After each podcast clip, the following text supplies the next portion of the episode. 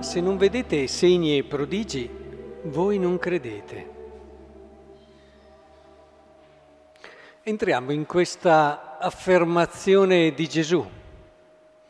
Non dico che è uno sfogo, ma sicuramente è un'affermazione forte che ti fa uscire una sua sofferenza, che è la sofferenza di chi sente che la gente lo cerca per i beni che ha, in questo caso i prodigi, eccetera arriva a tutti prima o poi il momento in cui eh, ti accorgi tante volte che le persone sì, ti sono tutte intorno, le persone ti cercano, ma perché ti cercano?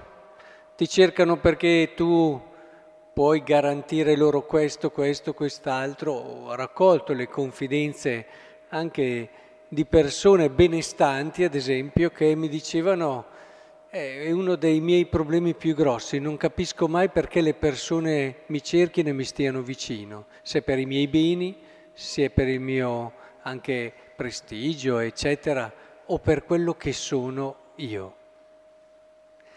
Ecco, calando un po' nella situazione di Gesù, indubbiamente arriva il momento in cui eh, dobbiamo chiederci perché noi cerchiamo Gesù lo cerchiamo perché è potente, lo cerchiamo perché ci può garantire eh, di star bene, ci può venire incontro nei momenti di bisogno dove nessun altro uomo potrebbe aiutarci, ci può garantire un paradiso, una vita eterna. Lo cerchiamo per queste cose o lo cerchiamo perché è Gesù?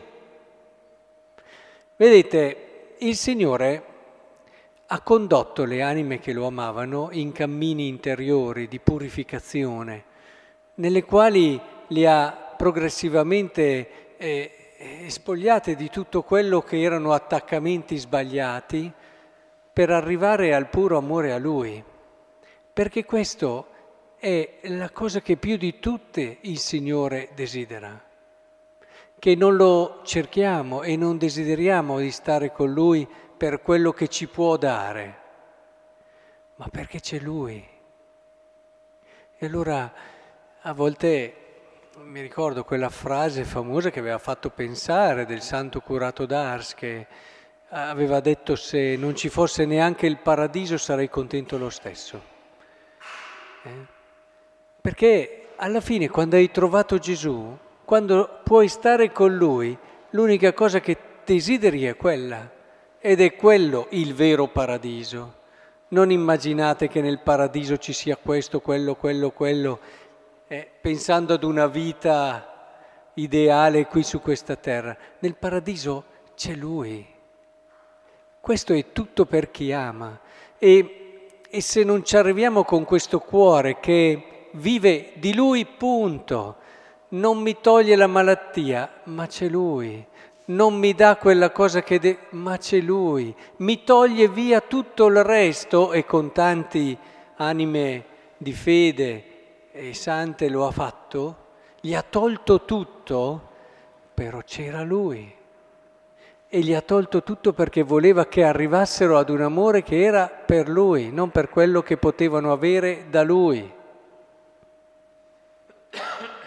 Questo è l'amore più vero, più bello, è il vero paradiso, che può iniziare anche su questa terra, anche in mezzo a mille tormenti.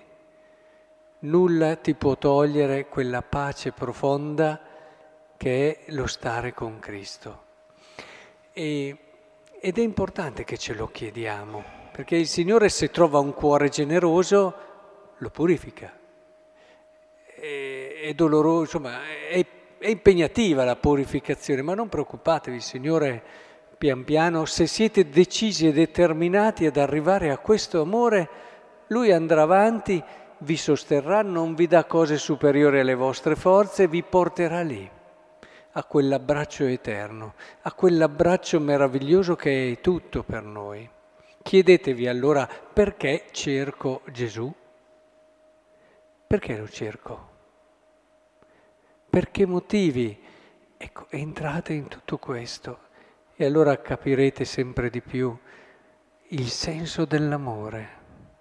Questo ci aiuterà anche a purificare le nostre relazioni, a renderle davvero libere, capaci di amare l'altra persona perché è l'altra persona, non perché...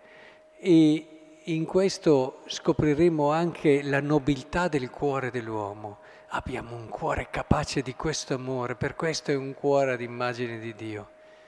Lasciate allora che il Signore ci purifichi e vi accorgerete che davvero la possibilità di una storia d'amore è la possibilità più bella che abbiamo, la possibilità che abbiamo davvero